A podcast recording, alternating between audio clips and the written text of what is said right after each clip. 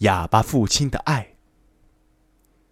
我的父亲是个哑巴，这一直是我心中一块隐隐的痛。我的家在湘西一个偏远的小村庄，父亲靠在村里卖米豆腐养活全家。在学校，别的小朋友都不理我，他们总是排斥我说：“你的父亲是个哑巴，我们不和你玩。”于是，我和父亲约定，再也不准他在学校来看我。十五岁那年，我以优异的成绩考上了县重点高中。我终于可以脱离这个让我伤心的地方了。那年寒假回到家，母亲看见我就大哭起来。我再三追问家里出了什么事，他们什么都不告诉我。第二天，邻居李大妈告诉我说，我上学后不久，母亲就病了，到医院一检查，发现是肝癌晚期。父亲一听，当时就懵了，立即哇啦哇啦的跪在地上，请求医生救母亲一命。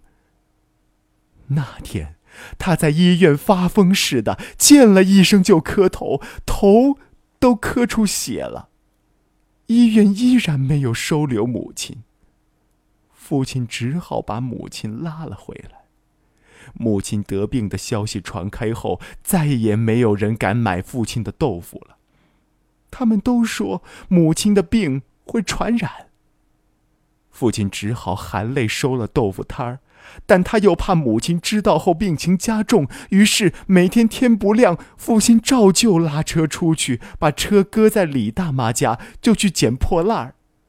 这一捡，就是整整的一年。我听不下去了，想马上见到父亲。一位街坊告诉我，父亲上县城去了。我立即搭车赶往县城，刚下车就听见有人议论说，有个人晕倒在商场里了。我赶忙跑去一看，是父亲。